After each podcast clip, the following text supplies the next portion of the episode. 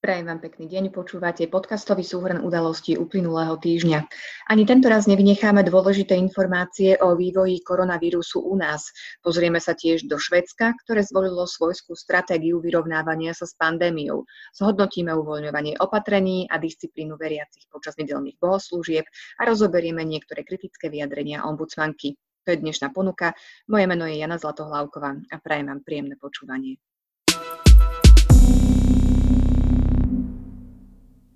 Meno môjho kolegu, s ktorým budem dnes rozoberať témy týždňa, je Lukáš Kekelák. Lukáš, ahoj, prajem ti pekný deň. Pozdravujem, Janka. Ty už niekoľko týždňov pozorne sleduješ vývoj situácie s koronavírusom nielen na Slovensku, ale aj vo svete. Včera si písal o švedskom modeli vyrovnávania sa s ochorením COVID-19. Ich stratégia stavila na budovanie kolektívnej imunity, čo na začiatku všetci naokolo označovali ako nehumánny experiment. Oplatilo sa teda Švedom ísť touto cestou? Tak to je teda veľmi náročná otázka, pretože eh, stále nevieme mnohé premené, čo sa týka nielen švedského modela, ale celkovo koronavírusu. Jednoducho nevieme, či vôbec príde druhá vlna a, a keď príde, či na ňu Švedi eh, budú dostatočne dobre pripravení, i keď teda samotní Švedi počítajú aj s druhou, eh, aj s treťou a prípadne štvrtou vlnou.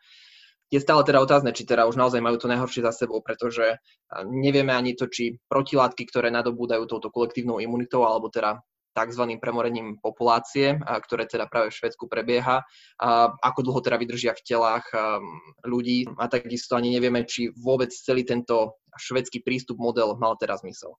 A môžeme pre tento čas povedať, že tá cesta, ktorú si zvolilo Švédsko, v konečnom dôsledku švedskej spoločnosti prospieva, napríklad aj z toho dôvodu, že ekonomika nebola tak zasiahnutá prísnymi opatreniami. No aj v tomto bode môžeme polemizovať, pretože a švédska ekonomika, ako podobne ostatné ekonomiky nielen Európy, ale aj sveta, upadá. Upadá v podstate historicky, dostáva sa na dno. A veľmi vysoko, teda historické maxima prekračuje napríklad nezamestnanosť. Takže v podstate ten švédsky model nehľadí úplne na tie ekonomické záujmy, pretože aj Švédsko, ako podobne iné krajiny, napríklad aj teraz Slovensko, veľmi naviazané na globalizáciu, na globálnu ekonomiku, či už na dodávateľov alebo odberateľov aj keď treba určite priznať, že dlhodobé blokovanie, nie len čo sa teda ostatných krajín týka, by bolo určite neudržateľné, takže v tomto sa teraz dostávajú ostatné krajiny na úroveň Švedska, že vlastne uvoľňujú svoje opatrenia, pretože si uvedomujú, že nemôžu jednoducho ten spomínaný lockdown alebo blockout vydržať takú dlhú dobu. A nie teda, nebolo teda ani jasné, že by ten vírus jednoducho nejako vyhynul po, po takomto lockdowne, pretože zjavne prežíva stále niekde medzi nami neradno hovoriť o tom, že vlastne Svetová zdravotnícká organizácia včera potvrdila, že koronavírus jednoducho môže byť e, tiež vírusom, podobne ako HIV, ktorý jednoducho ostane v populácii. Takže je veľmi náročné polemizovať o tom, či teda Švedsko spravilo dobre alebo nie. Zjavne teda nespravilo úplne zle, pretože tie čísla nevybuchli. Švedský model, teda ako si povedal, nehľadí úplne na ekonomické záujmy. E, prečo sa teda Švedi vydali touto cestou? Švedi sa vydali cestou kolektívnej imunity, aj keď teda explicitne ju švedská vláda túto stratégiu tak nenazýva. Z toho dôvodu, pretože sú ľuďom zanechať čo najväčší pocit e, osobnej slobody a, a zároveň si chcú týmto prístupom s ľuďmi vybudovať akúsi vlastnú dôveru, ktorú, ktorá je už tak či tak aj bez toho v podstate na veľmi vysokej úrovni. Treba teda dodať, že napriek tomu, že vo Švedsku neboli prijaté žiadne zákazy ani príkazy, ulice boli pomerne vyľudnené, napríklad priamo v Štokholme sa znížil počet ľudí až o 70% rovnako sa znížil počet ľudí v mestskej hromadnej doprave a to platí v podstate aj o spotrebe ľudí. Začali menej nakupovať a nechodili stále do reštaurácií, ako to teda mm, sa možno na prvý pohľad zdá. A je to model, ktorý by bol vhodný aj pre niektoré ostatné krajiny? Je veľmi otázne, či by švedský model bol, bolo možné replikovať v iných krajinách, pretože Švedsko ako také je veľmi špecifickou krajinou, a nie len čo sa týka sveta, ale výhradne aj Európy, a prípadne Škandinávie, pretože ide o krajinu, ktorá má veľmi nízku hustotu zaludnenia, čo je faktor, ktorý hrá vlastne pre Švedov ako pozitívum. Rovnako Švedi majú veľmi, veľmi veľkú dôveru v štátne inštitúcie, aj v rady vedcov, aj jednoducho v nejaké vydávané pokyny inštitúcií. Rovnako majú veľmi vysokú mieru sebadisciplíny, celkovo nižšiu mieru socializácie. Nehovoriac o tom, že švedská populácia je výrazne zdravšia ako iné populácie sveta. Do toho im padá vhod aj to, že ich demografické zloženie je pomerne iné ako zloženie iných krajín. Ľudia bývajú väčšinou samostatne, nemajú faktor, ktorý sa vyskytuje v južanských krajinách, u ktorých uh, vlastne naplno prepukol koronavírus, a to je teda bývanie vo viacgeneračných domácnostiach. Tento švedský model nie je úplne ľahko replikovateľný do nejakej inej krajiny, lebo nie každá krajina má jednoducho ten koktail všetkých tých uh, svojich vlastností, ktorý vyhral uh, v ich prospech. Veľa sa diskutuje najmä o školstve a otváraní škôl. Čo v tejto téme ukazuje švedská skúsenosť? Švedská skúsenosť určite v tomto smere ukazuje, že školy sú v podstate takmer bezrizikovým um, sektorom, ktorý teda môže fungovať aj napriek pandémii koronavírusu. A potvrdí to v podstate aj výskum Národného inštitútu pre verejné zdravie v Holandsku. Už 22 apríla zverejnilo jednoducho nejaké prvé výsledky zo svojho výskumu, kde teraz zistil, že deti do 12 rokov sú v podstate takmer neinfekčné. Tam jednoducho robili výskum v rodinách, kde aspoň jeden teraz z rodiny bol nakazený a teraz zistili, že dieťa sa nakazilo vždy iba od rodiča. Dieťa nenakazilo rodiča spätne. Čo teda značí, že žiaci pre seba navzájom neznamenajú nejaké riziko a rovnako nemusia znamenať riziko ani pre učiteľov. A tak teda školy môžu byť otvorené. Ukazujú to v podstate aj príklady z Dánska alebo z Norska. Tento týždeň v Európe sa niesol ako týždeň otvorených škôl, alebo teraz znovu otvárania škôl. Školy otvorili aj krajiny, ktoré sú na tom či už z pohľadu čísel v rámci boju, boju s pandémiou koronavírusu výrazne horšie ako Slovensko. Teda napríklad môžeme spomenúť Holandsko, Francúzsko, Švajčiarsko. Jednoducho myslím, že aj dáta z iných krajín, alebo teda práve tie skúsenosti z iných krajín eh, dokazujú, že by sme školy mali otvoriť, eh, pretože aj Veľká Británia, ktorá patrí v podstate do top eh, zasiahnutých krajín pandémiou koronavírusu, už oznámila, že 1. júna otvorí školy. Pritom v podstate školy v Británii fungujú po, celý, po celú dobu pandémie pre deti zdravotníkov, policajtov, prípadne všetkých iných ľudí, ktorí sú vlastne v prvej línii boja s koronavírusom. Zdá sa, že aj na Slovensku budeme mať napokon odvahu otvoriť školy, škôlky. Je to už potvrdené aj z najvyšších miest? Výsledné finálne rozhodnutie príde v podstate v pondelok, 18. maja, ak sa nemýlim. Ale náznaky sú už také, že teda k tomu zjavne dojde. Predpokladá sa s dátumom ako s 1. júnom.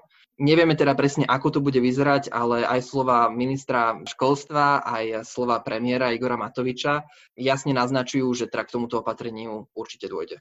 Čo sa týka koronavírusu u nás, doterajší vývoj je stále priaznivý. Zatiaľ sa nevyskytli od toho minulotýžňového zásadnejšieho uvoľňovania žiadne nekontrolovateľné ohniska. Kedy príde krízový štáb s nejakým hodnotením e, tohto obdobia a s predstavením nejakých ďalších krokov? pondelok príde teda s novými opatreniami, čo sa týka otvárania škôl. Je možné, že načrtne aj nejaké ďalšie opatrenia, pretože v podstate pomaly ubehnú dva týždne od toho, ako sa spustila druhá a tretia fáza a súčasne. Takže môžeme čakať aj možno nejaké vyjadrenie v tomto smere. Akokoľvek už teraz vieme, že pondelok eh, vláda príde s tzv. smart karanténou, alebo teda inteligentnou karanténou. Eh, v preklade to znamená, že ľudia po návrate na Slovensko už nebudú musieť ísť eh, priamo do štátom zriadeného karanténneho zariadenia, ale budú si môcť na hraniciach, teda budú si, môcť, budú si musieť v takom prípade na hraniciach nainštalovať aplikáciu, na základe ktorej budú monitorovaní, či teda dodržiavajú domácu karanténu. V podstate táto nová forma karantény by mala práve prostredníctvom tejto mobilnej aplikácie odbremeniť kapacity štátnych karanténnych zariadení, samozrejme ušetriť nejaké štátne zdroje pri financovaní takéhoto spôsobu karantény. A veľmi dôležité je dodať aj to, že podmienkou celej inteligentnej karantény je dobrovoľnosť. Od 6. mája je v rámci uvoľňovania povolené slávenie bohoslúžieb. Najmä nedeľa preverila disciplinovanosť veriacich. Bohoslužby sa uskutočnili bez nejakých výrazných problémov. My sme prostredníctvom našich spolupracovníkov a redaktorov zmonitorovali, ako to vyzeralo na niektorých miestach Slovenska. Aký obraz z toho vzýšiel? Obraz z toho zišiel taký, že cirkvi na Slovensku zvládli v podstate prijatie týchto protiepidemiologických opatrení. Aj na základe skúseností redaktorov nášho denníka, prípadne spolupracovníkov, sme mali možnosť vidieť, že jednoducho ľudia v kostoloch boli disciplinovaní, dodržiavali opatrenia, sedeli v každej druhej lavici, prípadne sedeli na presne vyhradených miestach. Pred vstupom do kostola bola prítomná dezinfekcia. Rovnako boli tam prítomní ľudia, ktorí počítali, či tý, ten počet ľudí v kostole nepresahuje stanovenú mieru. Takže ja by som povedal, že církev sa postavila k tejto otázke dostatočne a nepredpokladám, že otvorenie kostolov spôsobí v budúcnosti, či už s ohľadom tých dvoch týždňov, ktoré sú pri uvoľňovaní opatrení smerodajné, k nejakému vyššiemu nárastu v týchto, v týchto oblastiach. Konec koncov ani tie obavy z toho, že sa nezmestí dostatočný počet veriacich do kostola, sa nenaplnili. Ten obmedzený počet stačil, čiže svedčí to o tom, že mnohí uprednostnili ešte online bohoslužby. To je, to je správny dotaz, pretože bolo vidieť, že v kostol, kostoli boli jednoducho prázdnejšie. Ľudia mali ešte istý ostých alebo jednoducho strach prísť do kostola, alebo nevedeli, či už ako tie opatrenia budú vyzerať, prípadne čo ich čaká a možno sa aj vlastne úprimne báli, či to pre nich neznamená ešte nejaké isté riziko. Poďme teraz na ďalšiu tému. Ombudsmanka Mária Patakijová vystúpila v stredu v parlamente poslanci napokon neodobrili jej správu o činnosti. Áno, je to tak, ako vravíš, poslanci teda nezobrali na vedomie obsah správy ombudsmanky. Mňa to teda veľmi neprekvapuje, pretože v Národnej rade Slovenskej republiky sa nachádzajú aj poslanci, ktorí majú konzervatívnejšie videnie sveta a preto jednoducho nemohli súhlasiť s obsahom správy, ktorý sa dotýka aj interrupcií či práv LGBTI ľudí, ktoré teda nekorešpondujú s tým, ako sa oni pozerajú na túto otázku. V podstate nejde o nový jav, pretože už aj v minulosti, presne 4 krát Národná rada nevzala na vedomie správu ombudsmanky. Faktom však zostáva, že to, že poslanci nezobrali na vedomie, nemá žiadny vplyv na úrad ombudsmanky, má to v podstate len symbolický charakter. V poslednom čase sa ale ombudsmanka pomerne často necháva počuť aj v súvislosti s rôznymi prijatými opatreniami proti šíreniu koronavírusu. Prednedávnom napríklad adresovala ministrovi zdravotníctva list, ktorom ho žiadala, aby prijal opatrenia, ktoré zabezpečia ženám právo na interrupciu aj počas pandémie. Ako reagovalo ministerstvo na jej kritiku? Ministerstvo zdravotníctva reagovalo na túto iniciatívu nielen teda ombudsmanky a Márie Patakijovej, ale aj rôznych mimovládnych organizácií či niektorých médií stanoviskom, v ktorom uviedlo, že ochrana zdravia a životov tehotných žien je v podstate pre nich prioritou. A môžeme citovať Veríme, že pani ombudsmanka pochopí, že oslabenie imunity počas chirurgickej operácie môže násobiť rizikovosť každej operácie. Práve operáciami oslabené tehotné matky by tak mohli byť výrazne ohrozené na svojom živote a zdraví.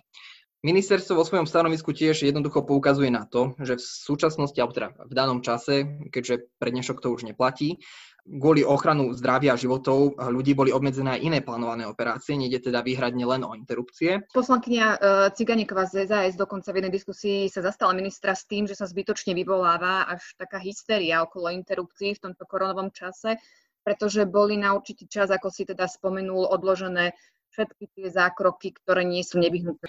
Áno, je to tak. Ministra sa zastala v podstate aj poslankyňa z liberálne ladenej strany zo Slobody a Solidarity.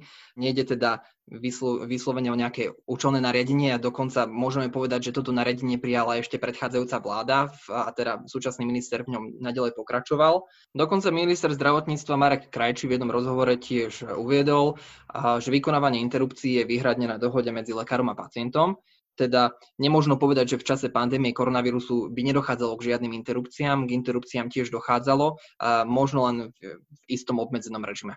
A aký je stav v súčasnosti? V súčasnosti a už teda istý čas minister zdravotníctva Marek Krajčí vyzval nemocnice, rovnako lekárov k tomu, aby sa vracali späť k svojim plánovaným operáciám a teda aby sa opäť dostali do módu kvázi pred pandémiou koronavírusu. a začali riešiť všetky zdravotné stavy, teraz samozrejme v prvom rade akutné, ale aj ostatné plánované. Takže z tohto hľadiska môžeme povedať, že interrupcie sú dostupné. A na záver ešte tvoj tip na autorský článok, ktorý sme uverejnili tento týždeň na postoji. Ja by som mal dva tipy. Môj prvý tip by bol zo začiatku týždňa. Kolega Martin Hanu sa venoval voľbe predsedu Najvyššieho súdu.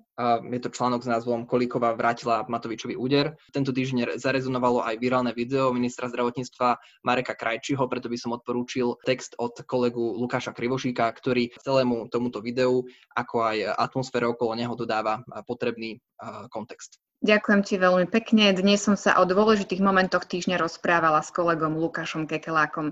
Majte ešte pekný piatok, pohodový víkend a do počutia opäť o týždeň.